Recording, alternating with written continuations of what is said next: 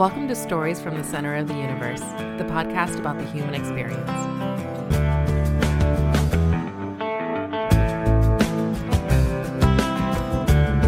Bill Coffin, welcome to the Center of the Universe. It's great to be here. I really appreciate you bringing me on there, brother. Yeah, man. Hey, I, I, I always viewed your accent, Bill, as an army accent, but you you haven't lost a little bit of the Boston accent, have you? That still comes out. I mean, it's uh, you're right. I've been in the army for a while. and kind of the army beat it out of me uh, early on, but uh, it comes out quite a bit. If I'm hanging around my family for more than five or ten minutes, then then you won't understand what I'm saying at all. But, uh, it's been kind of plus my wife's from New Jersey, so she kind of beat it out of me also after I uh, linked up with her. Yeah, Boston plus Jersey accent, they don't mesh typically. Exactly. Kind of kind of cancel each other out sometimes. Yeah, so I guess we should start with uh, how you and I know each other. Okay, yeah. I mean, I, I mean, you mentioned to Rob earlier that uh, we served in the army together. Um, yeah, back in shoot 2004, maybe. Yeah, I, think, uh, I came to the engineer battalion, the Virginia Guard, and and you were there, and, uh, and we spent a couple of great years there uh, working together and uh, doing some great things for for that organization. And, uh, and, and the rest of my time in the army, uh, I think we served together almost most of my years remaining in the Virginia Guard in different units. So. Yeah, our time certainly uh, overlapped more than more than once. And uh, I remember when we were in Fredericksburg and we would go out and have a, a couple of cold ones. Uh, th- there was more than one occasion where people thought you and I were brothers. exactly. I think we had the same uh, same build or something like that, right? Same build, maybe similar faces and uh, similar sensibilities. Exactly. No, those are great times. I mean, I, I you made a you know you, you made my time in that organization very enjoyable having you there and a few other folks that were down there. Yeah, I, I will tell you. I don't think I've told you this. I got a, a text message from my my current company's uh, CEO, and he he said, "Hey, can you tell me who one of the best leaders you've ever had uh, was, and and why?" And this is over text. And I'm like, well, he's the most important guy in my company. He's asking me, so I'm going to bang out a, a, meaningful, thoughtful, comprehensive answer. My thumbs were, have never been the same, and uh, I, I, basically described you to him. Really? Yeah, absolutely. Um, and I, I can bore you with all the reasons why, but yeah, you you have been one of my favorites. Uh, learned a ton from you. Uh, actually, I became a better battalion commander because I got to watch you be a battalion commander. I, uh, I really appreciate really appreciate that, Paul. I mean, I can I can say the same. I mean, having you and uh, working with you, I've learned a lot from you.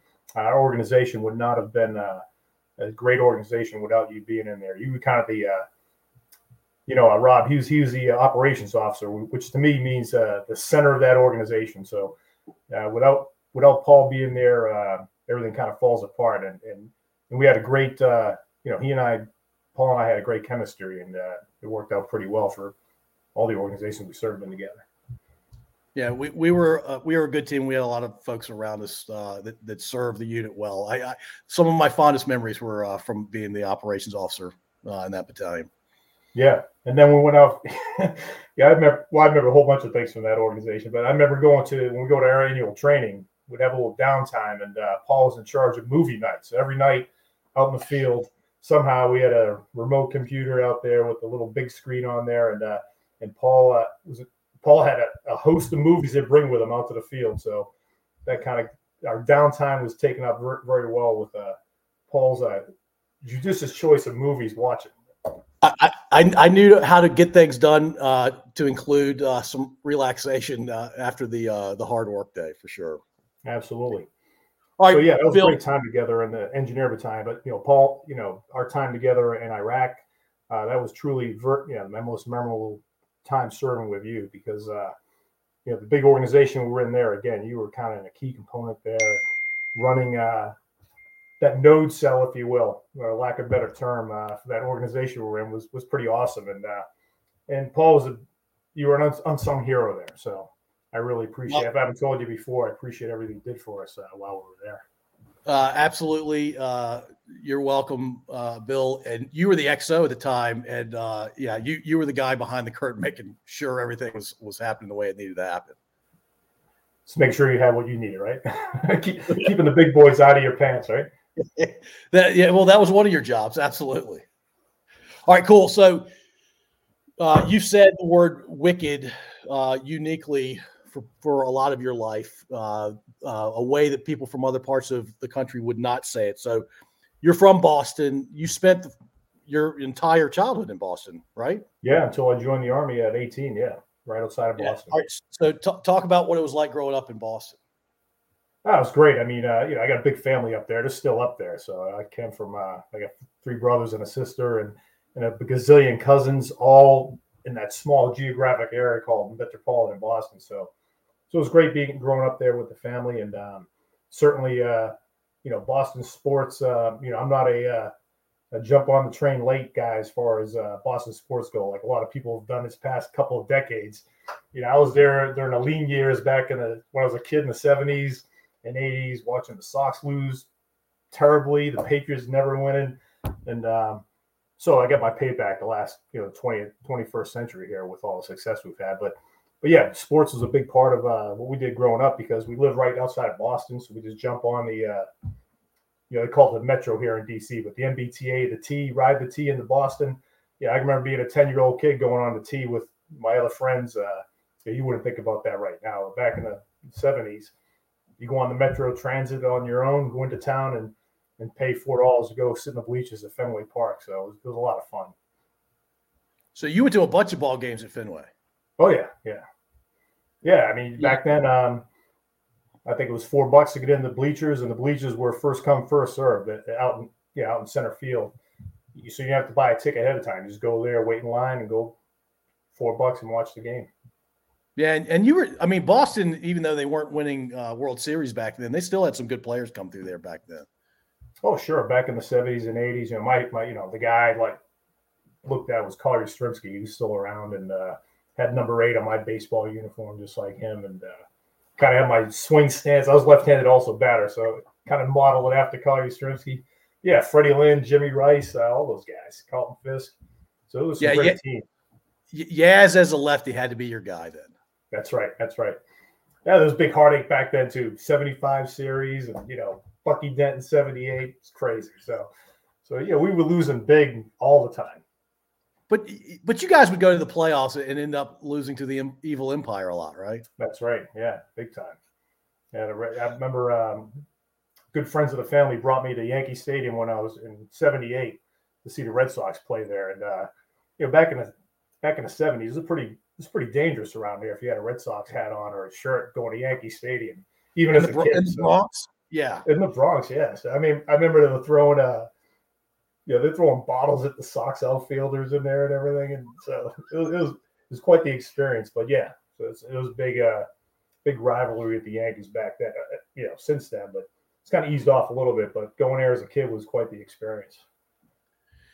Yeah, g- going back to uh, pro sports, you're more of a football, baseball guy because the Celtics were pretty good uh, part of your childhood, right? Yeah, sure. In the '80s, they were a big team in the '80s. Watching a little bit, yeah, it wasn't my main sport, but yeah, they, they were huge back in the '80s with Bird and all those folks.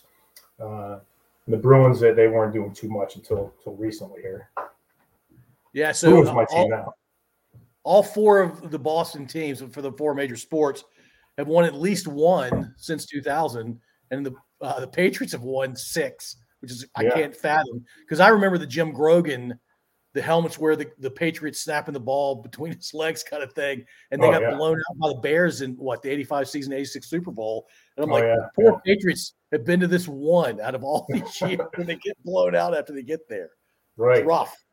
Well, of course, you know the Patriots have they have a few more Super Bowls if you didn't steal our boy down there to Tampa. So. well, I don't think we stole him. I think uh, Belichick was done with him, right? Uh, maybe, maybe. It's, you know, it's different theories in there, but yeah, that's probably true.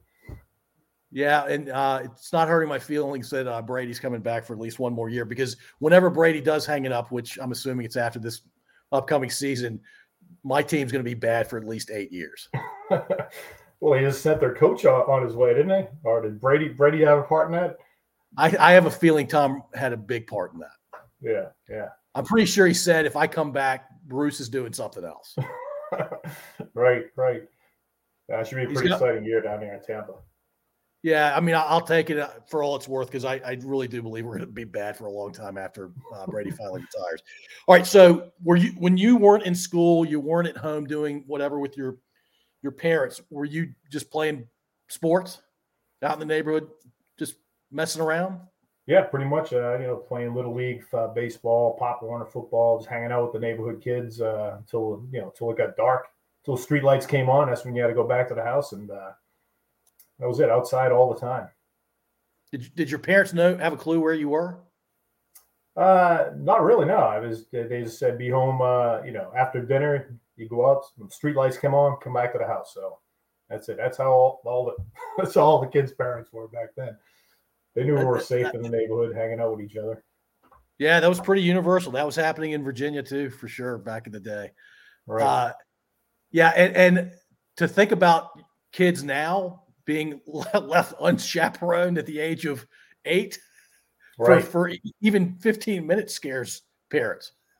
Yeah, yeah. Well, scared me when I my kids were uh, uh, growing up. Uh, you know, when they were that age, about ten years ago, the same thing. You know, you, you used to worry about them more because uh, I don't know if you're more aware what the dangers are out there, or if the world's changed in the last 20, 30 years. I don't know, but uh, yeah, it's definitely uh, a different perspective.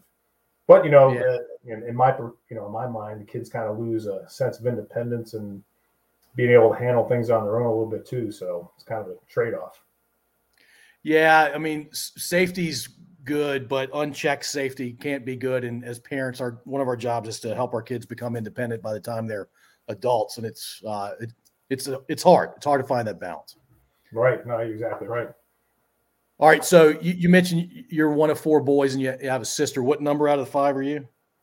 I was the uh, the youngest boy. So I was the fourth youngest boy, and then uh, my parents finally had a daughter, so I guess they gave up after that. So you're like, we're gonna keep going until we get a girl. That's what it seemed like. I don't know. oh man, uh, were your older brothers just like two, four, six years older than you, or was there a significant age gap? That was a pretty good gap. Uh, my next brother is six years older than me, and my oldest is 10, 10 years older. So it was a pretty big gap between number three and four there. So, um, so you my sister and I are a lot more closer because you know, brother's a lot older than I were. It's about three and years between me and my sister. Yeah. Okay. So you and your sister uh, were in high school at the same time when you were senior. Yeah. She was a freshman, kind of thing. That's right. Yeah. And you looked out for her. Nobody messed with her because you were around. That's true. That's the way it worked, man. everybody knew everybody else. So, and if they, if they weren't afraid of me, they knew that she had three older brothers, uh, adult brothers, back at the house too. So she had no problems growing up. Who who weren't afraid to uh, maybe smack a couple guys around? Yeah. No, not at all. Not at all. Things were, you know, things were handled a little differently back in those days, right? Absolutely. Uh, corporal punishment wasn't a concept; it's just what happened. That's right. That's right.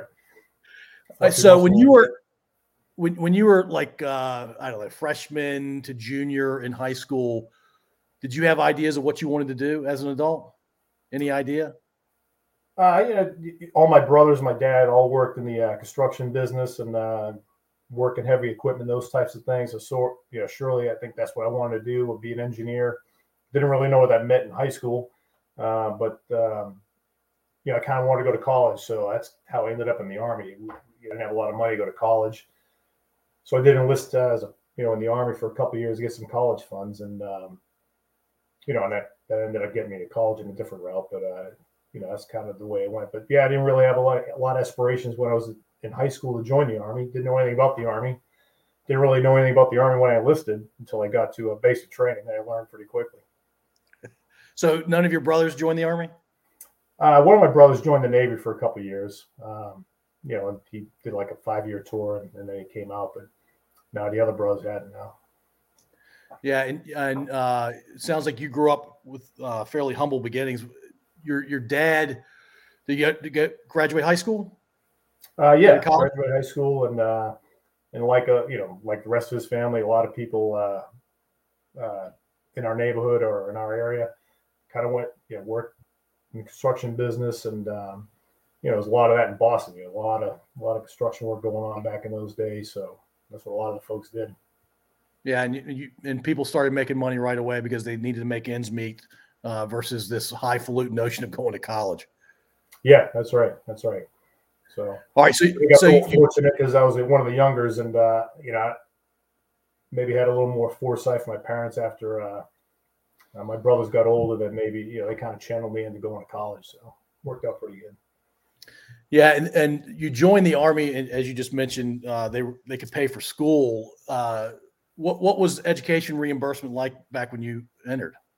Oh, I think, uh, man, it's a while back, but I think I signed up for two years, and I would have would have uh, ended my time in service with twelve twelve thousand dollars to go to school, which um, you know the schools I wanted to go to were probably about four or five thousand dollars a year. So that would have gotten you through two plus. yeah, yeah, pretty much. And and, and two year enlistments. Who who's ever heard of such a thing? I don't know. I was, was you know, I, like I said, I didn't really know anything about the army. Didn't want to like go in for four years, but uh, some recruiter said, "Hey, I'll give you some good money and get you in two years." And I know send, you sending me to Germany, so I said, "Hey, I'll go to Germany for two years and come out of with come out of with some college money." And uh, it's a good decision at the time. All right, uh, where where did you end up going to basic? Fort Leonard Wood, Missouri. First time I was ever on an airplane, man, going out to Missouri. So, Oh, that was the first time you were in a plane. heck yeah, yeah, yeah. Yeah, you, you took a commercial plane, and you, where did, where do they land commercial planes to get you to Fort Leonard Wood eventually? Uh, they, bring you to St. Louis and then put you on a bus with a bunch of other eighteen-year-old Joes, and and some some reasons some some drill sergeant gave me an envelope that said I'm in charge of these Joes, getting them from uh, St. Louis to Missouri. So I was like the bus captain. I didn't even know what that meant. I just I was I was I was pretty scared though because I thought uh, you know if something happened I'd be in trouble and all that and all that. But uh, he said, "Here, you're in charge of these guys." Didn't know a thing about being in charge of anybody. So, so that was my first leadership experience. Was herding up a bunch of high school kids uh, on a bus from St. Louis to, to Fort Leonard. And uh, were they well behaved? Did you have much trouble herding the cats? No, no, everyone was kind of quiet and, and deep in their own thoughts. You know, thing what I get myself into. You know. At, at what at what point did you realize you weren't in Boston anymore, and you were going through something uh, unique? Probably just going and getting getting on post there at Fort Leonard Wood and into the uh, you know World War II barracks and uh, getting a bunk in this uh, large room with about twenty other guys, and I knew I wasn't home anymore. So Yeah, it's. uh Did you have fire watch during basic? oh yeah, yeah, for sure. For our listening audience, you want to describe Firewatch? Sure. I mean, uh, you know, when you're asleep, uh, somebody has to be awake uh, to to look out for the fire if there's a fire. I don't know how a fire would start, uh, but but uh, when you're in a barracks with with 40 other people, uh, one person needs to be awake at all times. Usually, it's like a two hour shift, so you someone wake you up at two in the morning. You do your two hour shift, and you wake up the other soldier two hours later, and he do his two hour shift. Um, it was miserable because you know you're tired, you're basic training, you want all you want to do is sleep, and and then if you get caught sleeping on fire watch, it's like a major offense, like they're going to court martial you or something like that. But uh, it's bizarre. It's just kind of a way to indoctrinate young kids into the uh, the way to, to think in the mil- the way the military thinks. You know. Yeah, I. I've, I've had to pull Firewatch a few times, and, and I was never sure what part of the building I was supposed to be looking at for, for a potential fire. That's Oh, right. That's right. Uh, what's your You also, uh, when you're basic training, you're hungry all the time. So uh, one time when I was on fire watch, I went to the day room and and raided the uh, candy machine, which you weren't supposed to do. It was off limits during the day. So uh, so I figured I'd sneak it to fire watch, but they caught me. I don't know how they caught me, but they caught me. They must have cameras on there, surveillance. I don't know, but I got I, so I paid for that for a couple days after that. there's somebody on uh, Watch the Fire Watch guy. I guess I guess it was someone there, Big Brother or something. But I got busted. Oh man, uh, what's your fondest memory from basic? Um, that's a good question. It's so long ago, but uh, I think just going to the to the ranges. You know, I'm from Boston, city guy. Never fired a weapon, never held a weapon in my life. Uh, so when I go out there and finally got to the ranges and uh, had this thing called a rifle in my hands, which first time ever. So that was pretty exciting. So that was about the most memorable uh, moment for me. Was just going out there and learn how to shoot a weapon and, and doing that kind of stuff. Were you a good shot? Yeah, it's pretty good. Yeah, absolutely. And learned pretty quick, and uh, yeah, so, so it was fun. Yeah, I was never that good at it. Yeah, I don't know. I, I mean, it's seemed to be all right. Yeah, Yeah, if, if I got to 30 out of 40, I was pretty happy. right, right. I don't know. I wasn't very you- wasn't very good shot after that. The rest of my career in the army, but basic training, I was doing pretty well. All right, right on. All right. So d- when you enlisted, did you say, "Hey, I want to be an engineer"? Yeah, that's a funny story. So, like, you know, I wanted to be, uh, you know, like I said, my family, my brothers, my dad, all ran cranes, heavy equipment, that type of stuff. And that's what I want to do in the army. So, the recruiter said, "Sure, you can do that in the army. You can run heavy equipment and bulldozers and bucket loaders and all that stuff." Showed me the video, you know, all these high speed soldiers building airfields and everything. I said, "That's what I want to do." And he goes, "All right, I got just a job for you, 12B combat engineer." And, and, you know, you and I know what 12, 12B combat engineer is, but you know, in the Army parlance, uh, that's not an equipment operator. That's the combat engineer is just an infantryman with a shovel. Uh, so, so I went to basic training thinking I'm going to learn how to run all this heavy equipment, and and I soon learned. Well, eight weeks later, I learned that that's not what I was doing. So that's how I ended Yeah. up as a combat engineer. Yeah, tw- twelve is nowhere near sixty-three, right? Exactly, exactly. But I, I, I 100% sure knew I was going in there to run Army heavy equipment and uh, went through all basic training, then went to AIT and advanced individual training. I said, "Where's the bulldozers, man?" And the drill sergeant dropped me for 20 push-ups or something like that. They, Here's they- your they bulldozer, even, uh, D-handle shovel. they, they wouldn't even let you look at them. No, no, I don't. e- I didn't even. I didn't remember seeing them while I was there. Well, so you did AIT at Leonard Wood as well, right? Yeah, yeah. Yeah. it's was it one station intentionally one station? one station unit training? Yeah, you go to basic training, get a weekend off, and then you start your combat skills training. They gave you a whole weekend, huh? They did. Yeah, long weekend. I, I, I did. I, I think I was an honor grad for the end of cycle test, so I got an extra day. So I had three days off. It was good. Nice. That's all right. Did you go anywhere? No, went to Rolla, Missouri, which was like right down the street. It was a college town, so you know, because you know the college, uh, all the college students want to. That's the first thing they want to see is a bunch of Joes coming from Leonard Wood with their army green uniforms on and uh, ready to party. Well, at least you made it past St. Robert. St. Robert's right, right. there at the gate, right? I did. I did. Yeah. well, funny fantastic. story. Speaking of Saint Robert, uh, that that my marriage certificate has Saint Robert on there because we got Really? married at we got married at Saint Robert because uh, uh, I went I went back there for for uh, officer ba- officer advanced course as an engineer officer, and my wife and I were you know were engaged, and uh, she was in the army, and we're having a hard time getting assigned together. You know, from uh, you know she they weren't they weren't going to put us. I was at the I was at that course. She was at her course. They wouldn't put us together. So we got, unless you were married. So we had to get married, uh, the civil cer- ceremony. So the army says, okay, now you're married. Now we can assign you guys together. So the only place we could do that was at St. Robert when I was at the advanced course at Leonard Wood. So we sat in some, uh, some pastor's front, front, um, you know, his front parlor. He married us there, and that's it, man. That's where our marriage license is from. Front parlor of the pastor's house or of his church? Yes, yes, pastor's house. Yeah. Uh, and were there witnesses beyond the pastor?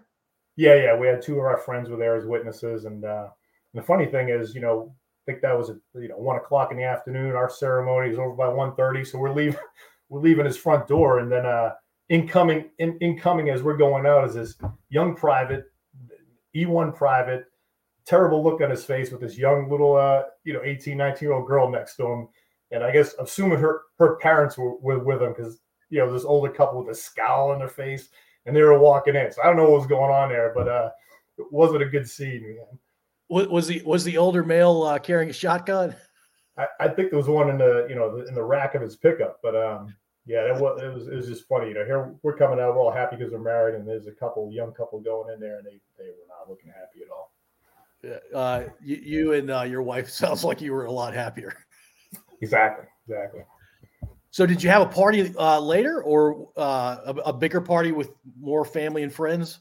Well, yeah, we had planned to have one a, a year later after we got settled into our new, new location, and uh, but then you know we got to our new unit, and um, then then my wife got pregnant with our first daughter, so that kind of pushed things back, and then uh, we never did have a big ceremony. We said we went back to Boston and Jersey and had like kind of an informal ceremony, but yeah, I didn't have a big wedding.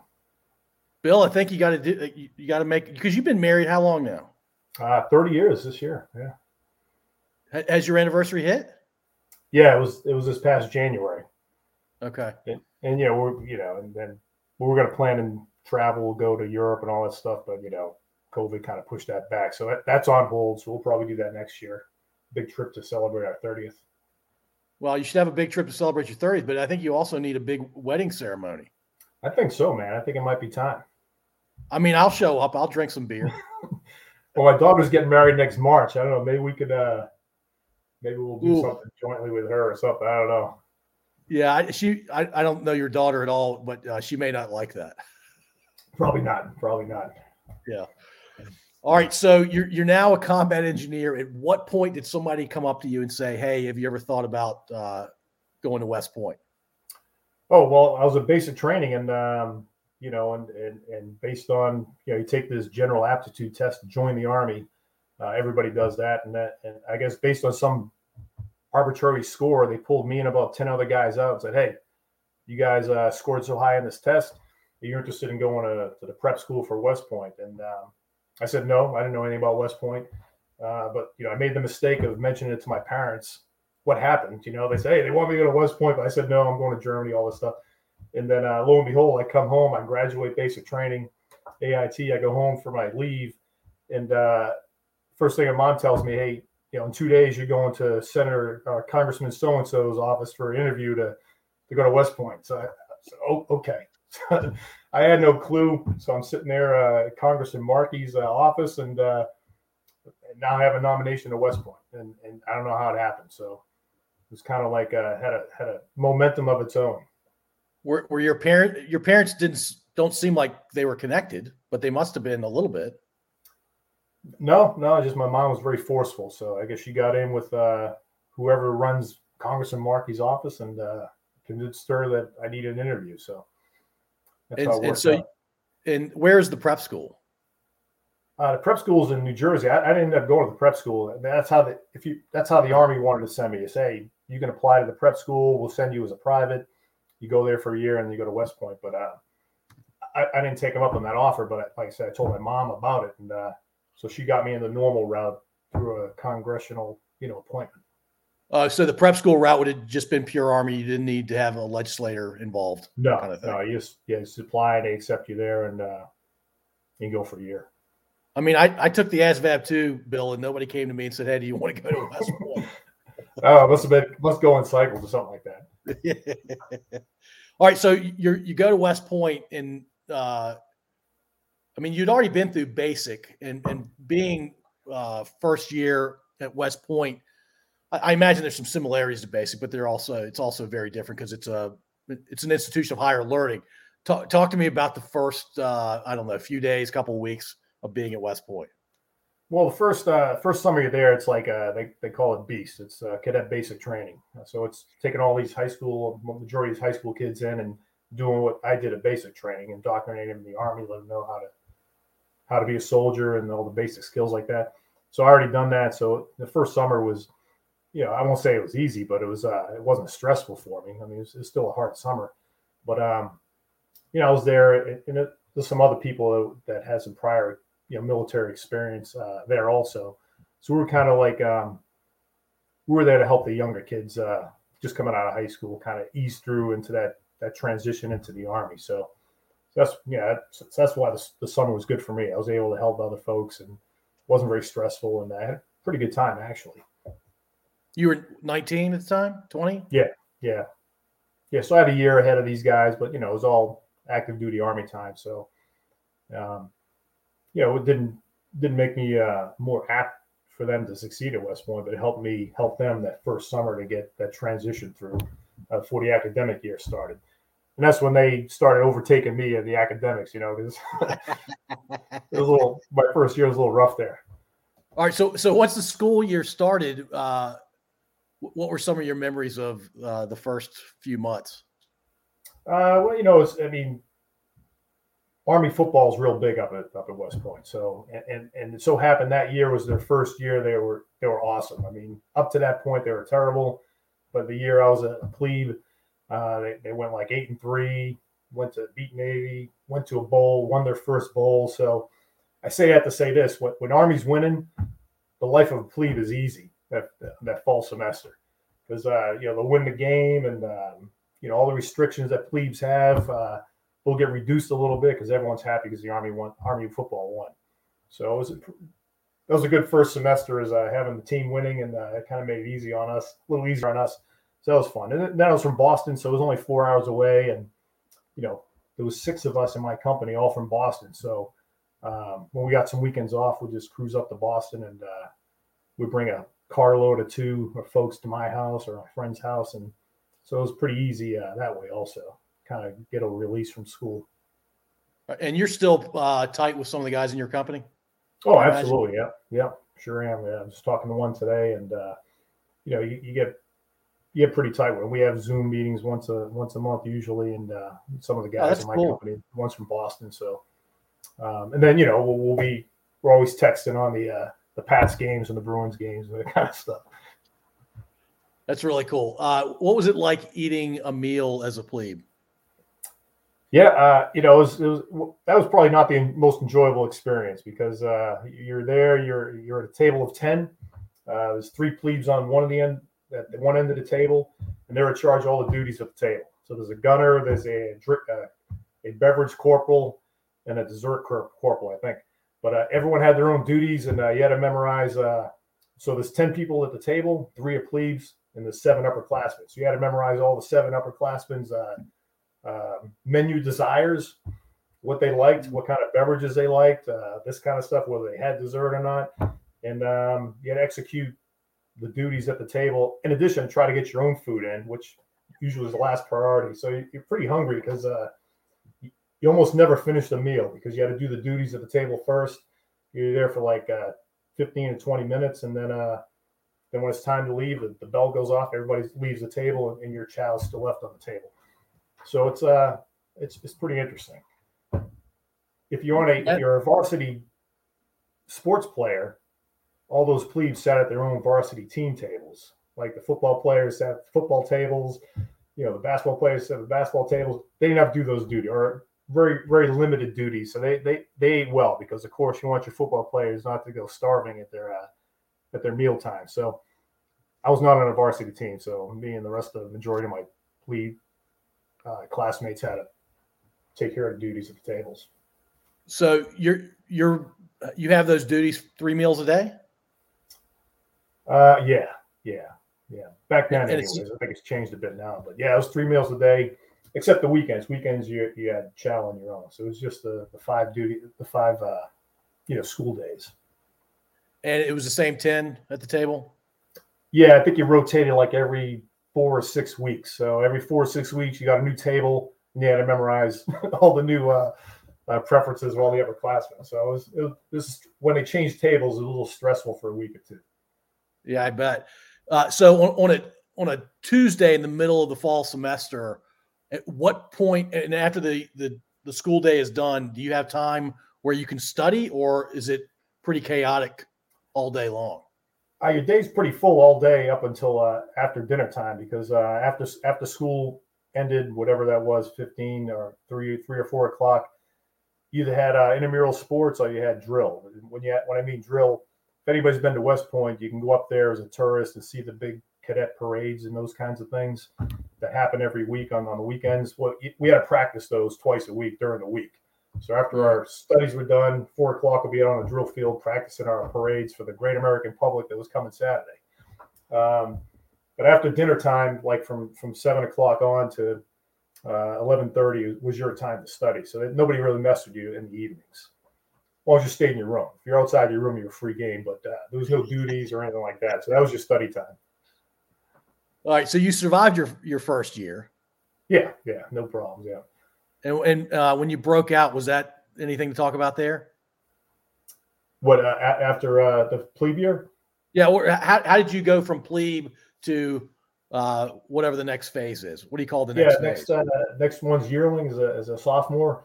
Uh, yeah, like at the end of plebe year, there's a big ceremony where you become uh, welcome to the corps, and uh, and then you go on on summer vacation or, or, whatever. So that that's a pretty smooth transition, and um, and then uh, you know, we had a cadet basic training the first summer. The second summer, you stay at West Point and you do your cadet field training, and that's where you do more um, specialized military training. All the branches, uh, you know, you go to Fort Knox for a week to learn about tanks. There used to be a Fort Knox, you do all your kind of combat training that second summer. So that's pretty good summer. Uh, that's with all your classmates. Uh, you know, it's, it's pretty intense, but it's uh, that's where people start learning to feel what they want to do in the army as far as a branch goes, those types of things. And, uh, so the process to figure out what you were going to do after West Point, did you have a top ten list for MOSs? Yeah, when you uh, when you're a senior uh, at some point in time, uh, you, you, there's two two significant times. You, one, you choose your branch, and then you choose your assignment. And uh, you, you, go to this large auditorium with all your classmates. And it's done by class rank. So uh, you sit in an auditorium. So your number one academically class rank guy gets his first choice of branch, and it just goes all the way down to number one thousand. And uh, and same is same for for duty assignments. It's a little more stressful duty assignments because uh, you know choosing a branch, most people get what they want or first or second choice. When it comes to assignment times, if you're at the bottom of the list of the class, you might not have you might be going to Fort Polk, Louisiana, or, or you know those types of places. Uh, yeah, I mean, you, you and I, uh, and you know better than I do because you were active duty for a long time. Uh, most army posts are not places the average citizen wants to go to anyway. Right. But right. With, but within that landscape, there there are certainly worse places to go than uh, others. There are better ones than others. Yeah, like places like uh, Fort Carson, Colorado, or Hawaii are certainly uh, ranked a little higher than uh, Fort Polk, Louisiana, or, or Fort Knox, Kentucky. Yeah, I You've been to Schofield Barracks? Yeah, yeah, yeah. So I I've I only went there for a couple of weeks, but I'm like, only the army finds the armpit of Oahu. What's an army post there. That's right. That's right. Yeah, it's probably not the best part of the island, but you are in Hawaii, so that kind of balances out. But yeah, you're right. You're right, for sure. Yeah, when you have some free time, you're, you're not far from a beach for sure. That's right. That's right. Michael, what was your first assignment? Uh, first time was in Germany, so I was fortunate enough. I was high enough to get to Germany. I didn't get. I wasn't high enough to get the place I wanted to go in Germany, but I did get make that threshold to go to Germany with first assignment. So it's pretty interesting back then. That was when you know, the Cold War was still on, 1988. Um, so a lot of great experiences over there. Different army. Uh, everything was focused on. well, everything comes around, goes around. I guess we was focused on the, the, the Russian horde, horde coming across to Fulda Gap, and and now they're they're doing it again. So it's it's pretty interesting just to kind of see how things play out. Uh, but it was a good time to be in Germany at the time. It was like 250,000 soldiers in Germany. It was two corps, four divisions. So it was like, uh, you know, if you lot, it, good chance of going to Germany with with all your your peers and all your friends. So it was, it was a good time. Yeah, and our presence before the latest shenanigans with Russia and Ukraine, uh, there weren't nearly as many. Uh, I mean, what's what's the personnel down to now? Maybe a division, couple brigades. A couple brigades, yeah. That's uh, maybe forty thousand, maybe or something like that. Before we started yeah. sending troops over there. Yeah, yeah so twenty percent of what it was back in the late eighties. Yeah, well, after the wall came down, that you know we divested our, our, our forces over there for other reasons, I guess. But it was pretty did interesting. You... Uh, I, I, was there when the, the wall did come down in 1989. Uh, I talk about the Fulda Gap. That's kind of the geographic place in Central Europe. The Russians, were, the Soviets, were going to come hording across and take over the rest of Europe. So, so our our, our, our wartime mission was to defend that Fulda Gap. I was Third Armor Division, and um, we happened to be up there doing a. My company was up there doing a training exercise that week in the Fulda Gap when the wall came down. So mm. we're up there with our you know our CEVs, our combat engineer vehicles. You know those, right? Sure. Uh, but they're they're they're basically an M60 tank. They look like tanks. So that's so we had these tanks up there on the in the Fulda Gap doing some training exercises, and the wall came down like on a Tuesday, and all these East Germans are coming across the border and they're coming into East, they're coming into West Germany, and they're coming right through our train where we were training at the Fulda Gap. So, so we got this. We had these Polizei come up to us, and then we had uh, some State Department officials come up and said, "Take your tanks, put them in the woods so nobody can see them because." I guess all these Germans thought our engineering company was there to stop them. They saw they saw U.S. Army tanks uh, out in the field, and and they're all wondering that you know that what what they thought was freedom isn't freedom. That we're going to turn around. So we had to hide our tanks for like three days in the woods so nobody could see him and kind of discreetly bring him back to the rear when we could. It was pretty interesting. Yeah, I mean, uh, nothing like it in the history of uh, America, anyway. Yeah, that's true. That's true. So it was an interesting time, that's for sure. Yeah, that that CEV looked like a tank, except it didn't have the uh, the tube. It had what blades on the front of it, or did had a blade what- on what the front and it had a, sh- a short gun that was about three feet long on the, on the front. Yeah, it, it looked, it looked like it looked like a tank. Yeah, it looked like the run of the litter with the uh, the gun up top. That's right. That's right. Yeah. Uh, you had to love Germany back then, right? Yeah, that's that, great. that had to be amazing. yeah, we're, you know, all, like I said, a lot of my friends were there with me, and uh, so did a lot of traveling, did a lot of skiing in the wintertime down in you know Austria, Switzerland, the Alps, and uh, it was a lot of fun. Family came over to visit, so that was always a great time. We'd show them around for a week or so. Um, you know, driving around in Europe is, is easy. You can go from Germany to England to France within you know four or five hour drive, so you see a lot of stuff, and uh, it was good. Did did the Autobahn scare the hell out of you the first time you drove on it? Uh, not too much. You know, I was driving a, and I had a Bronco 2 over there, so I was maxing out about 80 miles an hour. So I, I constantly lived in the right hand lane. So I'd have to worry about, you know, being scared in the passing lane because I could never go over there with my car. Yeah, I, I, my wife and I went over there about three years ago, and we were on part of the autobahn that was only three lanes. The right lane's going maybe seventy to eighty. The middle lane's going, I, I don't know, hundred ish, maybe one ten, and then the left Right. lane is doing what I I had never seen before. Right. They're going right. unbelievably fast, and they've been doing it that way for decades. Oh yeah, yeah, yeah. You don't want to, you want to pull out in that left lane, that's for sure. Unless you get some power under your seat. Yeah, you, a Bronco Two is not going to uh, give you any confidence to go in the left lane. That's That's sure. right. So when you went over there in '88, had you seen the movie Stripes? Oh, absolutely, yeah. Yeah, urban So- assault vehicle, man. That was my Bronco too. You know what I'm saying? uh, how, how much of that movie uh, was realistic in, in your estimation? Uh, I don't know, not, not, not too much. I mean, uh, you know, um, having a couple privates stealing a uh, high, high high classified piece of equipment called the urban assault vehicle is probably not too realistic. But um, yeah, so so, but it was a, it gave some good context of being a being a private at the time, or or when I was a lieutenant, knowing what privates are thinking about and those types of things, get inside their mind a little bit. Yeah. Uh, what was your experience as a second lieutenant like? That was great. I mean, uh, you know, we, um, you know, I had been a private before, so it kind of helped me out a little bit to understand, you know, the soldiers in my platoon when I was a, when I was a platoon leader. So I built up pretty good rapport quick. Made best friends with my platoon sergeant, which uh, is, is a smart thing to do. Had a great platoon sergeant, a couple great platoon sergeants. Uh, let him pretty much run the platoon as far as the soldiers go. But having that background as as an enlisted man kind of helped me a little bit with my first group of uh, uh, uh, platoon two members.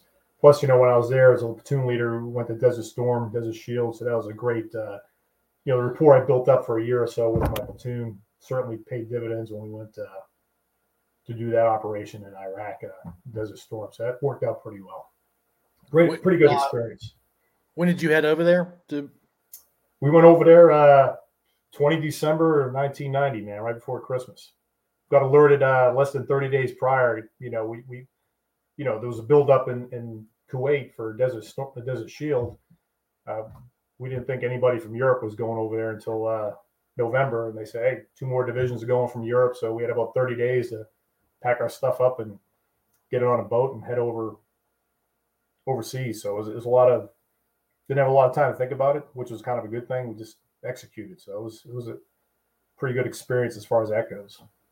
so you were combat engineer, platoon leader in an armor unit. What was what did your uh, platoon look like?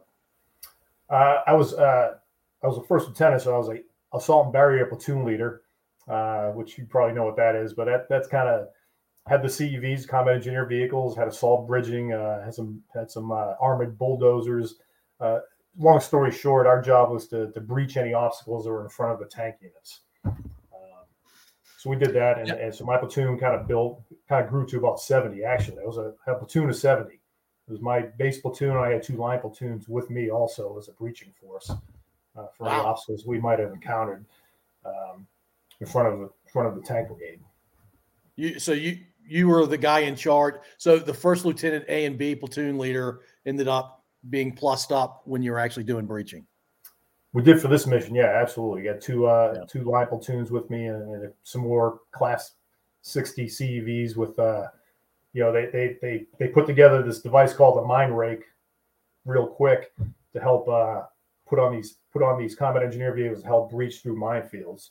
It's kind of a uh, jerry rigged uh, solution that was put together in about two months, but I had four of those also. So, um, you know, we expected to have large minefields in front of us, and uh, so we kind of outfitted the organization to, to handle that threat, along with a bunch of MICLICs, uh, mine clearing line charges, explosive, 2,000 pound explosive demolition lines that blew up a lane through a minefield. So we had several of those in the platoon also. So did you guys encounter minefields? No, no. I mean, you know, you know as as the tactics went for the operation, uh, you know, U.S. forces did that left hook around uh, around the end of Kuwait, so there was no obstacles out that way. I mean, the only people really encountered obstacles with the Marines that were kind of going right up the middle in, in Kuwait, but our armored divisions went around to the left and uh, countered my field, so didn't execute. Uh, yeah, and it sounds like you didn't have to fire any MICLICs either. Nope, nope, didn't. We did fire them after the uh, after hostilities were over when we, uh, you know, we we we, we piled up and you know, U.S. forces consolidated all the Iraqi ammunition and uh, artillery rounds, all these uh, ammo dumps that the Iraqis had. So we ended up using the MICLICs. You know, they're they're 100 meters long. It's just a 100 meter long uh, demolition charge. We just wrapped those around the uh, the piles of Iraqi munitions, and that's how we got rid of Iraqi munitions. And just to kind of exploded the MICLICs to take out the whole pile. What what was the safe distance for well, that? It was kind of uh, it was kind of do it by your pants. We didn't really have any calculations because it wasn't in the tactics manual, but uh, we learned real quick uh, the safe distance we thought was supposed to be. We should have went back about another 500 meters. So this was pretty intense. So we got rid of our MICLICs that way.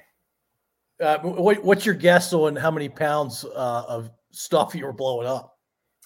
Oh, I mean, these, these are mountains of ammunition rounds. So, you know, the, the, the MICLIC itself was 2,000 pounds, which was, you know, who knows? I mean, there's, I'm sure there was tons and tons of, of, of demolitions and rounds and those kinds of things that were blowing up. So we, we backed off quite a bit.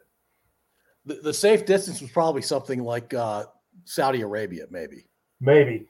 Uh, I will tell you this: after about two days of the Army engineers doing that, uh, they, they, they ceased work at the operations and, and, took that mission away from the combat engineers and gave it to EOD because mm. we're getting a little out of hand with it. So, engineers, once they get a taste of uh, explosions, tend to go a little nuts. That's right. Well, you know, we have this calculation uh, constant we use, or it's P for plenty. Every calculation you do, you multiply it by P. So, P for plenty, plus it up. Yeah, I, I think that one of the base calculations is P equals D squared over 40 diameter of like a tree. That was one of the first things you learned. And first uh, E7 I ran into said, "Sir, you can forget that stuff. P equals plenty." That's right. That's right. The more the better. Uh, uh, yeah, and so you were in a combat zone. the The ground war lasted for uh, roughly four days. At, at any point, did you feel like well, I guess before hostilities started or before the uh, advance across the, the, the border there, you guys were worried about uh, chemical weapons, biological oh, yeah. weapons. Yeah, it's, uh, it, mainly chemical weapons. Yeah, maybe some nerve so agent uh, use. Um, yeah, so you know, uh, we had to take all these, uh, you know, vaccinations, all these these pills to prevent any nerve agent ingestion, those types of things uh, you know, before the hostilities started, we finally got out to our tactical assembly area when we got our classified briefs of the enemy. It was pretty uh, eye-opening because uh, you know, you know, when you look at a tactical map, uh, you got the blue blue squares that are the friendly forces, then you have the red squares that are the enemy forces. Well, when I first saw the classified uh, secret map, when I got out to the assembly area, it was just full of red. I mean, it was just there was a line there had a couple of blues representing our units, and then it was just solid red on top of us. So, was, I mean, people were a little concerned uh, prior hostilities because there was a lot of units out there. Uh, apparently, P equals plenty for uh, intel too. I know, right? So, but um, so it was a little concerning, and you know, you know, engineers' uh, life expectancy is supposed to be what fifty percent if you go into the breach. That's the so math we, we use. Yeah, yeah, we're a little concerned, but you know, you know, once once we saw that the uh, the preparations being made as far as the air war and all that stuff, uh, we knew real quick that we weren't going to have that much of a hard time on the ground with uh, the armor forces. When did you not worry about uh, biological or chemical? Pretty much when uh, when we, when we started rolling off the ground war because uh, we knew everything was kind of taken off from the air. Air, you know, was was taking all the key combat forces in front of us. I was still attacked in MOPP gear, but you know, Intel quickly came back to us uh, within you know the first day or so. That that's probably not going to be an issue for us. Were you in what MOPP two when you guys left? Yeah, yeah, yeah, yeah. That's it. MOPP two. So yeah, your your outer garments were on, and you had your mask at the ready. And this was uh, late January, early February that year. But it's so it's not desert summertime hot, but it's it's not cold there either.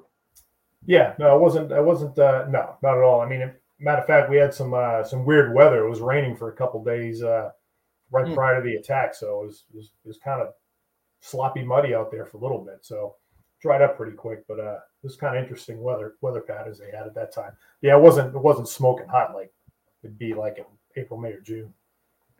Yeah, you and I went back to Iraq uh, years later, and I think I remember it raining twice while we, yeah, we were there. I think we had a day it snowed, didn't it? One time. That was the day I went on R and R. I missed that. Oh, is that right? Yeah, yeah. like first snow in like whatever decades. Yeah, when I when I got back, somebody's like, "Yeah, it snowed uh, the day you left." I'm like, "Are you kidding me?" I'm like, "How often does that happen?" They're like, "Apparently once every hundred years." That's it well, it was a good sign. Man. send you uh, home for some vacations. That was good. Yeah, it's definitely absolutely good. All right, so were you? How long were you in armor units? I was in that army for three years, and then came back to rotated back to the states and went to Fort Bragg to an airborne unit, which something I totally didn't want to do, but that's what my assignment officer sent me because uh, he said that's where I can send you and your your newly uh, uh, your new spouse. We can send you to Fort Bragg, no problem. So, so that's where we ended up going. And uh, your commitment out of West Point was what, five years? Yes. Six years? Yeah. Five. Five years, yeah. And so you go you go to Bragg and you're like, okay, are you thinking lifer at that point? Or are you thinking I'll just do my five and be done? I didn't really put a lot of thought into it. I figured we'll do this this assignment is here and see how it goes. And uh, it was a pretty good assignment. We are there for four years and uh, liked what I was doing, so I just stayed in for another assignment. And then we'll be gold. Uh, Thirty years later, a career got a career were you, I, I, I may have this wrong. Was it the 37th Engineer Battalion for the 18th Airborne Corps? Yeah, that's correct. Yeah, you got that right. How do you remember that? Wow, I pulled that out of the way back machine. That that's exactly right. And the, what the 37th? What did what did that look like? Just at a high level for the casual listener. It's a it's a combat engineer unit that has uh you know company of combat uh, engineers that that do breaching breaching obstacles it also has a level of heavy equipment that does uh, airfield repair and seizure. So the main mission of that battalion is a, to jump into a combat area where you know the airfield's been damaged, jump in, jump, airdrop the bulldozers and other heavy equipment, fix the, the airfields to to bring in follow-on forces. That's one of their main combat missions as an airborne engineer battalion. It's pretty cool stuff, right? Yeah, it's fun. I mean, uh, yeah, absolutely. I mean, it's it's uh, jumping out of a plane three or four times a month, which is kind of fun as a young guy. I don't know about being an older person doing that, but it was good. A lot of camaraderie there. great, great organization, great leaders there, and uh, you know we, we, had a pretty good. You know, living at Fayetteville wasn't wasn't the best experience for our family, but uh, uh, being in that unit at Fort Bragg was was a pretty good experience. Yeah, I. Uh, by the way, I was in uh, an A and B platoon uh, as the platoon leader in, in the Fredericksburg unit, actually. And I think when I was the platoon leader, it, it went from A and B to A and O. Yeah, yeah, yeah. Well, that's how it wasn't the 37th was A and O also because it's lighter. But I think assault and barrier probably stayed with the heavy units, the tank units. Ah, A and O I think was uh, with the light engineers. Then maybe I'm confusing the A and B part. Then maybe it was A and O the entire time because we were light engineers out of Fredericksburg. Yeah. Yeah. Maybe I looked at the wrong manual one day and, and thought we were. as a second lieutenant, I really didn't know what I was doing for the first uh, year or so. Right. Well, 37's mission is similar to what the, the 229th was back then, same kind of structure. Yeah, that's that's uh, really cool. By the way, sorry to go back to Desert Storm real quickly. Which corps were you part of? I were in Seventh Corps, Third Armor Division. So yeah, okay, yeah. Uh, was that the proudest point in your uh, military career? You think? Well, it was uh, certainly a highlight uh, as far as uh, the camaraderie with the organization we had there. Had great, uh, great soldiers in that platoon I was in, but even the whole battalion. Uh, you know, all, all, my buddies were over in the other units. It was it was pretty good. I mean, and then you know, you executing what you're training for. I mean, uh, we we trained for a year or two years plus in Europe to fight the army units of the Soviet Union. So we went to the desert and fought the army units of Iraq. So it was, it was kind of a culmination of everything we trained for as far as uh, combat operations go at the, the mechanized level. So it was pretty good uh, experience my first you know three years in the army as a lieutenant. Yeah, and then at Bragg, you were there for another three year assignment. Uh, almost four years. Yeah, yeah. Wow. Okay. And so now you're you, are you are coming up on seven years. You're, you're like, I, I'm probably going to keep going until they tell me I can't go anymore. Yeah, yeah. Well, at that point, you know, family's getting. I got two. Uh, we have two children, and uh, so family concerns come in a little bit. You know, we did one more assignment to uh, uh Fort Belvoir uh, to Prime Power Engineer Battalion there, and then uh, kind of learned about the National Guard and the full time opportunities that the Guard had back then. It was it was a pretty good it was a pretty good deal. You know, you could join the Guard, you could stay full time and you could stay in the same location if you wanted to. So you were Belvoir, our last active duty assignment. We kind of liked it there. I found out I could get a full time National Guard job near Belvoir at the National Guard headquarters. So, uh, you know, family reasons uh, and other things, we, we made the transition there. So it worked out great. Had a great, you know, 12 years, 10, 12 years in the active army, and then uh, the rest of my uh, career, almost 20 years with the National Guard, which was awesome. Yeah, I, you and I uh, met, I guess, when you were around year thirteen or fourteen, or twelve, yeah, even. Yep, yep, yeah. I was uh, had a tour at the 29th Infantry Division at Fort Belvoir, and then I came down to your organization in Fredericksburg. That's when we started working together. And you came down as the XO. Yeah. Yep. Yeah, you you were the OIC, full time OIC, and you were the XO. Yes, uh, placed Eric Barr. uh, yeah, I, I've funny you mentioned Eric Barr's name. I, I when I think of Eric Barr, I think of uh, all we thought about was recruiting back then. Yeah, we we would have countless hours spent in small rooms talking about how to recruit kids. Yeah, that's true. That, was a new thing for me. I just come off active duty, and uh, yeah, you don't recruit when you're an active duty person. So going to 29, 229th uh, engineers and learning we had to do all this recruiting stuff in our in our evenings and I was a little resistant. Uh, it was new for me, and I'd been in the guard at that point. I, I guess n- nine years or so, and I, yeah, I thought we should have been out in the field training the entire time. Right, right. Yeah, I, I, was not fan. We did do a lot of good training down there. That's for absolutely sure. I I think it was your first annual training, might have been your second one as battalion commander. I was the three, and uh, I'll never forget this story. You may not remember it as well as I do, but I, I had it in my brain that I was not going to shower the entire time we were in the field. Oh yeah, I remember. Yeah, yeah. And so people started going in to get showers after like three or four days, and you could tell when somebody was showered. Like it was a very strong. Uh, oh yeah, I know where this ghost story's going. Go ahead, finish up. and so I I don't know. I my memory's not great, but it's day eleven, maybe day twelve, and uh, Sergeant Major uh, Holcomb comes up to me and said, "Hey, sir, let's go take a ride." like, where are we going? Going, Sergeant Vegas. Uh, don't worry about it. You'll you'll see when we get there. He goes, bring your uh, bring your ruck with you. So I bought my ruck. We we hop in a Humvee, and we ended up over at RTI in one of those old buildings. And uh, I said, "What are we doing, Sergeant Major?" He goes, uh, "Battalion commander said you need to take a shower." oh yeah, oh yeah. We, so we, we, that's what we're doing. Yeah, he, he, he held me off for a couple days because you know I wanted to get you out there a couple days earlier, but Sergeant Major said, "Hey, take it easy a little bit." But yeah, I remember that well, man. It was it was it was a a mission essential task to get that done. well, yeah, if you're the last guy who hasn't showered, people can smell you from half a mile away. That's right. It's pretty tight quarters. Yes, yeah. When you're in the TOC, it's definitely tight quarters. I didn't realize that uh, Sergeant Major held you off a couple days. He did a little bit, yeah. Yeah, he did a little bit. Sorry, man, you gotta do something about it. Ah, he's all right. So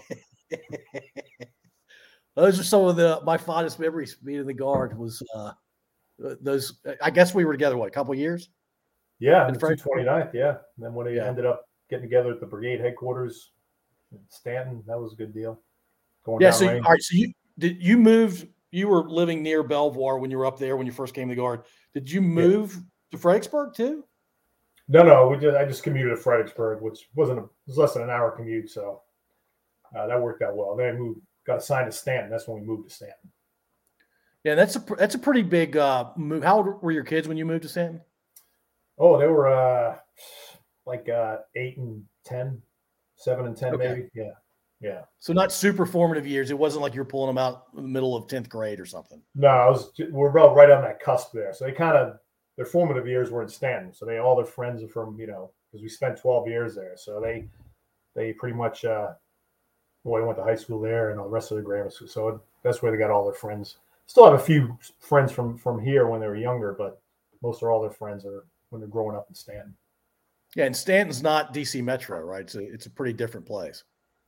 Oh yeah, a lot different from uh, Northern Virginia, that's for sure. Yeah, I went there kicking and screaming. I mean, I, you know, you know, G- General Phillips like, hey, uh, I need you in Staunton. So, well, I.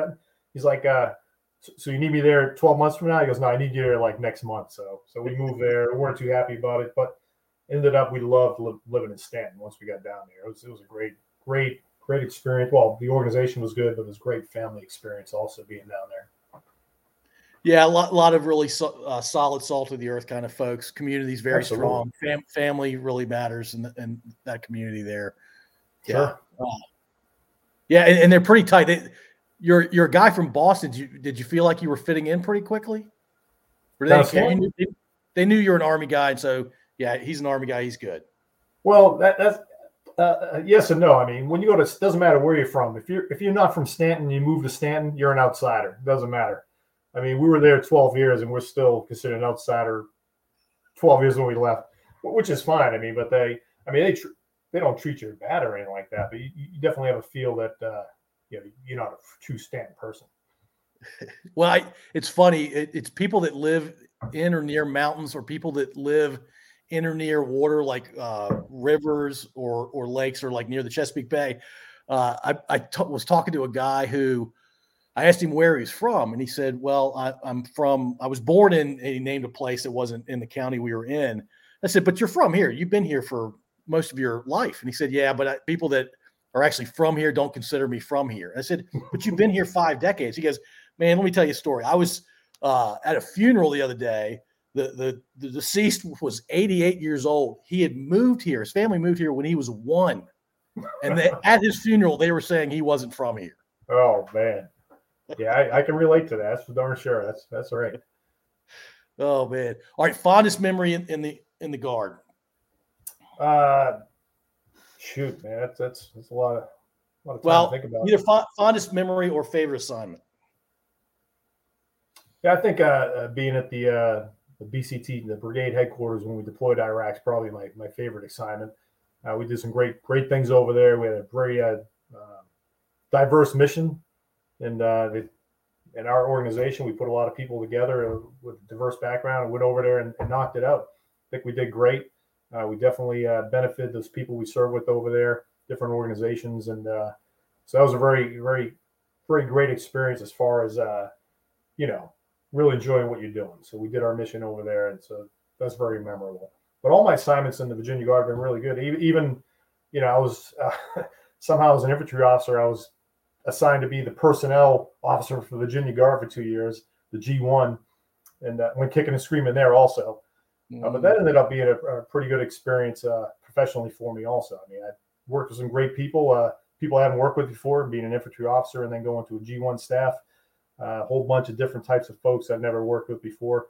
But that, that worked out pretty well. We built a pretty top, solid team there. We are helping everyone else in the guard. So uh, ended up being a pretty good assignment uh, being the G1, even though I hated going down there. Well, and it, well, you hated going down there one because the kind of work is more administrative, and you're you realize the value of administrative work, but it's not something you you're like, oh yeah, sign me up, let me do that for the rest of my life, kind of thing. But it, based on what you're doing now, it, it I'm sure it helped you quite a bit. It did. It did. Yeah, I'm, I'm working with uh, personnel with the Army now as, as a retired person, and yeah, that that that assignment I think got me this job, so it worked out pretty well. Uh, no, that's fantastic. And by the way, you saying that your uh, your favorite assignment was when you deployed overseas. You hit at the heart uh, of why you serve, why I serve. It's it's to go over and do what you need to do when uh, maybe others aren't so willing to do it. Uh, you, you, you, train for a reason. And if you don't get that reason, not that we want wars to happen. I think you and I would say we would love it if wars never happen ever again, but they do happen and uh, folks have to serve and, and why not us, right? No, you're exactly right. I mean, we, uh, yeah, we, we, we train for a reason and, uh, and certainly, um, you know, specifically for our deployment uh, to Iraq, I mean, we definitely filled a gap that wasn't, you know, there was, there was a gap there that they needed an organization to, to come in with, uh, that could be agile and, and kind of shift on the move. And that was us. And we filled an important gap there, both for, you know, a whole bunch of reasons, mainly for the security of that area we're in and, and, um, and some other things to move the mission along. But yeah, you're exactly right. Yeah, I got to. Uh, well, who was the the corps commander when we were over there? Odierno, right? Yes. Yeah, I, I, I saw him in the building we worked in, uh, coming around a corner, and he was he was giant. And, and I'm saying that as a six foot three, two. I probably weighed two fifty then. Like I'm I'm a pretty big dude walking the earth, and he I'm like that's a different species right there. that's right. he's a big dude. Yeah, and then uh, who was our three star the Marine? Gosh, I can't remember his General name. General Paxton. I I like that. I liked he's him. a great he's a great leader. Yeah, I love that guy. I, I got to brief him, and I'm like, this is the scariest, coolest thing ever. Right, a Marine three star man getting briefed by uh, an Army major uh, on how to how to secure his AO. Right, uh, I'm sure he he may have fallen asleep during the brief, but uh, well, and, and, he was a Cornell grad. I mean, Cornell grad, Marine, three star general, and when uh, we did the brigade change command from uh, Colonel Phillips to Colonel Ortner, now both uh, I guess they're both retired uh, GOs. Yes. Yeah. Uh, but but I I was the uh, I was the basically the host for uh, the general. It was awesome. and by awesome, he he was polite. He talked to me for a couple minutes. I said, "What can I do for you, sir?" He goes, uh, "Escort my wife around." okay. We brought him back for one of our annual musters, and uh, he loved it because uh, he's from Virginia and, and, knew all about the uh, history of our, our the 116th Brigade, the Bedford Boys, uh, and he just he just felt right at home that whole weekend that uh, he was with us. Oh, I guess he's retired. He's got to be retired out of the uniform service at this point. Yeah, yeah, yeah. But he was he was a great leader.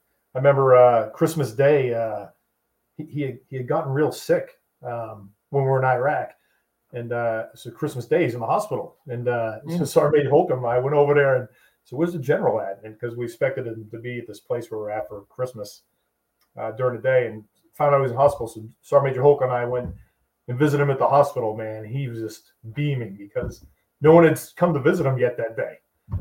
It's Christmas and nobody's visiting you. So here's two Army guys coming over to, to visit a three star Marine. And uh, I think we I think we made his holiday, even though he was he, he was he was flat out for a while for a couple days with the sickness. Yeah, 08 uh, chief of staff over there. It's probably a pretty lonely job in a lot of ways. So I'm sure right, you right. definitely made his morning anyway. Yeah, for sure. So yeah, he was a great leader. Really enjoyed working with him.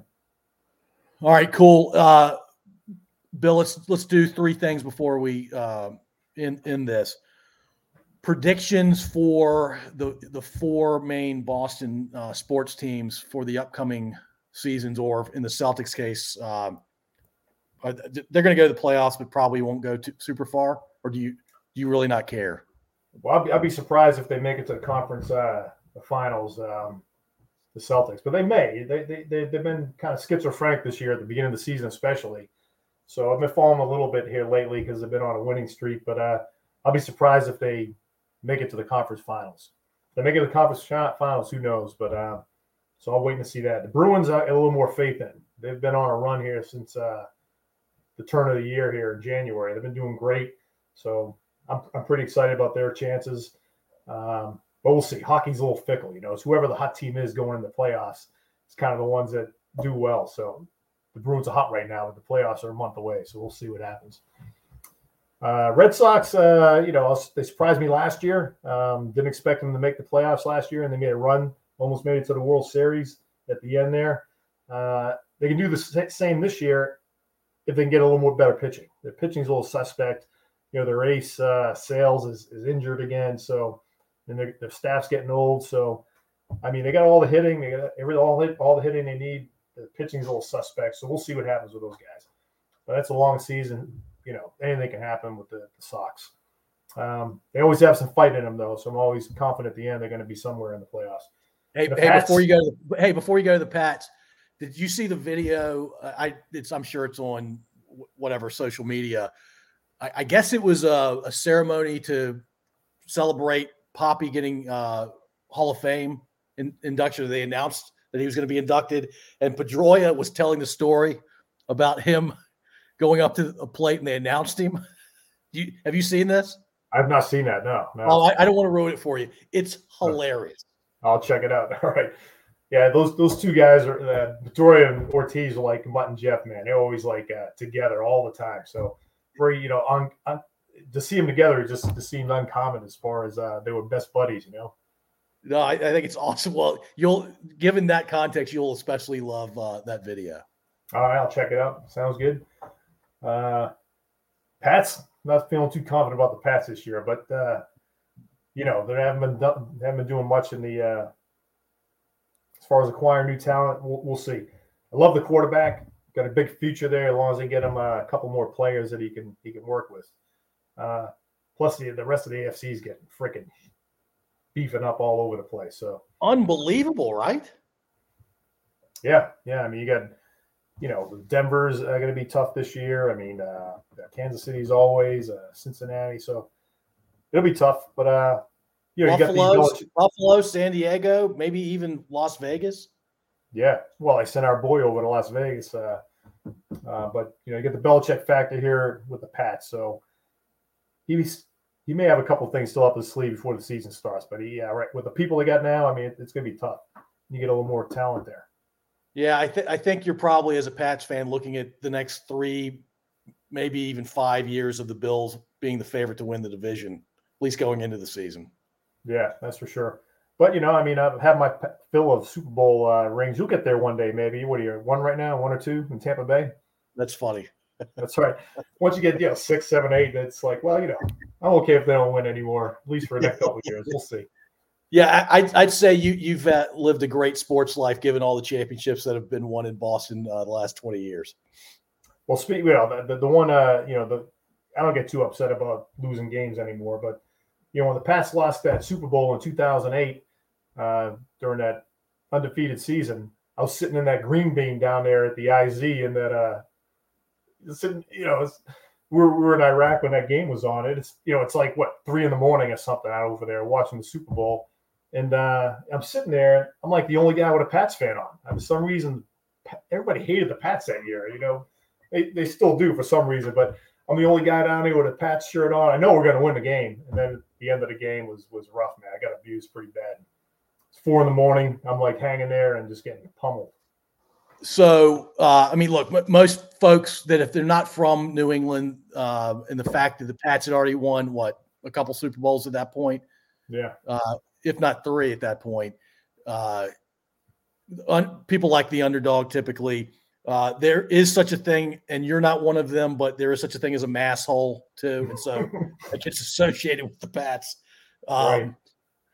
Yeah, so I, I just I, real, I may have told you the story before, but Charlie Martin and I were roommates, as you know, and we were in our our CHU watching because we were fortunate enough to have a TV where we slept, and uh, I think we got what like two channels if That's we right. were lucky, and uh, but the Super Bowl was on. AFN made sure that we, we were going to be able to watch Super Bowl, and when uh, Plaxico Burress scored that game-winning touchdown, Charlie and I were in our underwear, hugging each other, jumping up and down. yeah, I bet. I bet. Man, oh man. Oh man. I'll I'll never forget that. And, and I, I, didn't care whether the Giants won or not. I was just I was pulling for the underdog. Absolutely. Yeah, as you reminded me pretty much every weekend uh, when we're over there. Yeah, we weren't over there much longer. That we might have been over there maybe not just a few weeks after that Super Bowl, right? Yeah, we're rolling uh, end of February, I think, right? Yeah, that's Mid- right. February, end of February. Yeah. All right. Uh, second to last thing. Uh, this is a weird transition. It's it's weird every time, but it's something we've we've done with uh, ninety uh, percent of our guests. You're a talk show host, one day only, one night only. You get to decide who your guests are going to be. Uh, one guest female, second guest male, third guest can either be musical or comedic.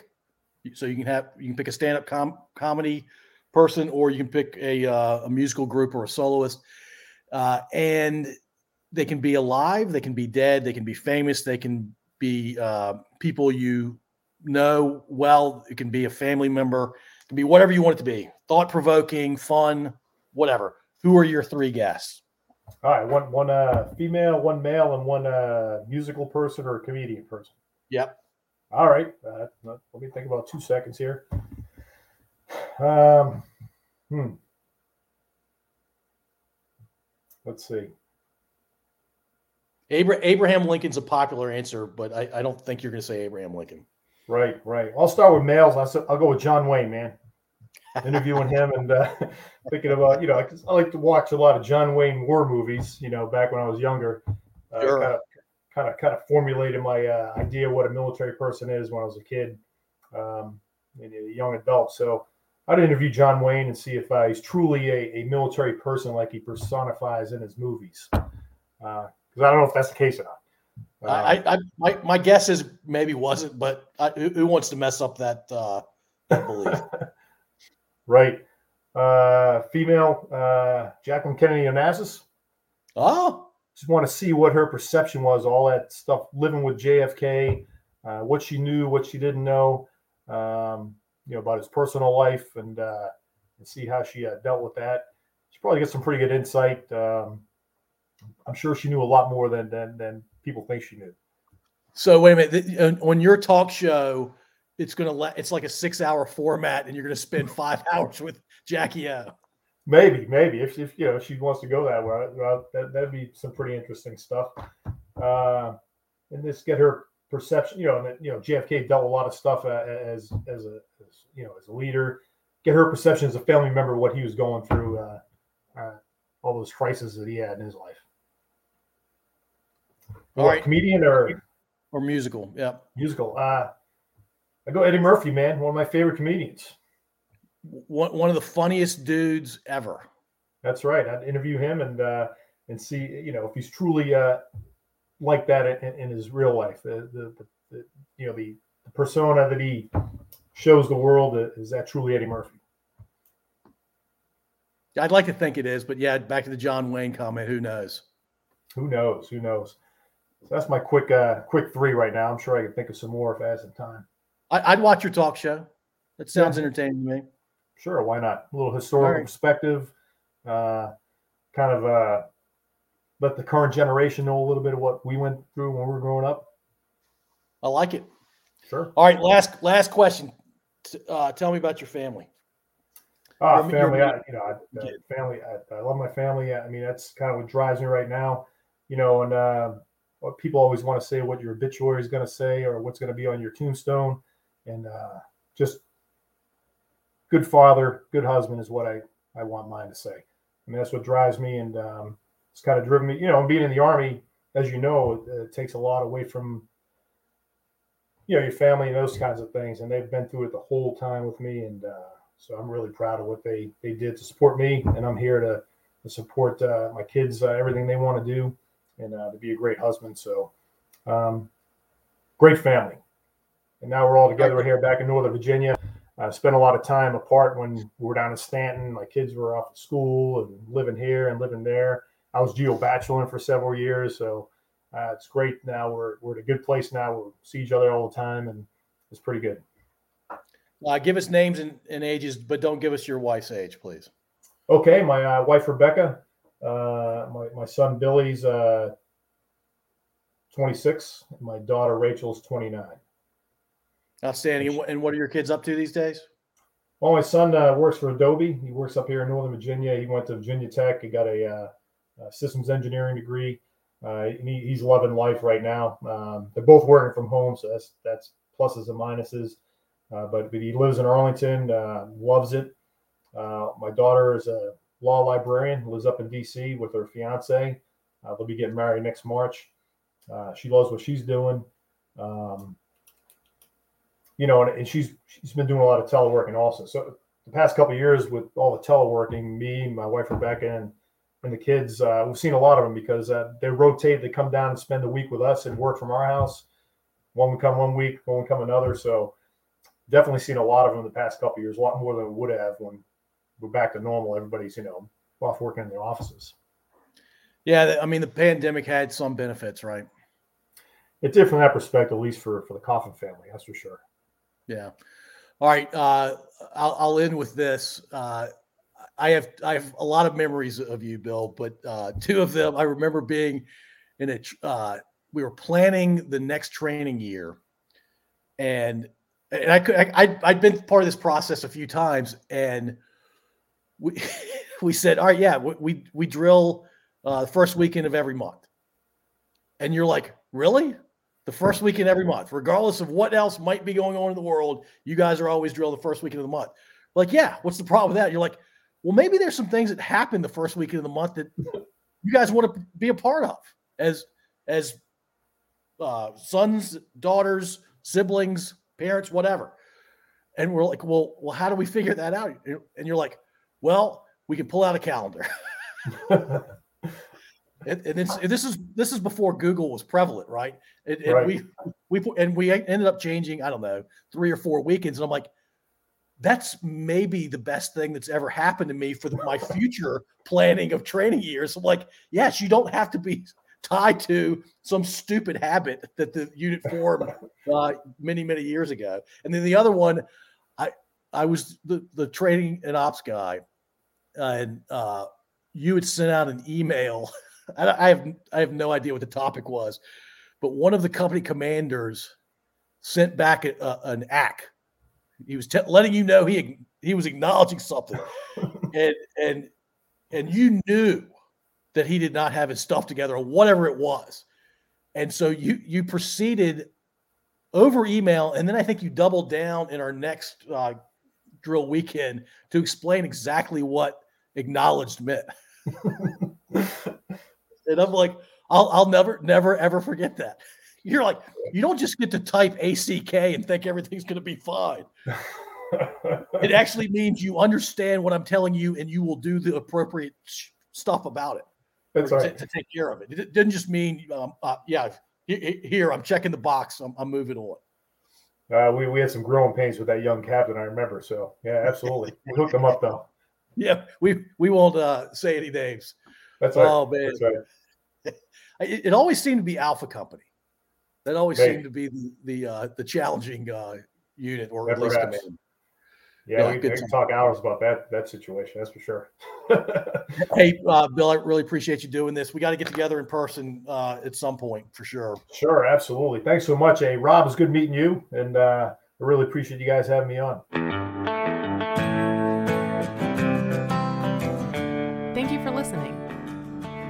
If you enjoyed this episode, please subscribe to wherever you listen to podcasts. We'd also really appreciate if you'd rate and review us. You can find us at scodupodcast.com.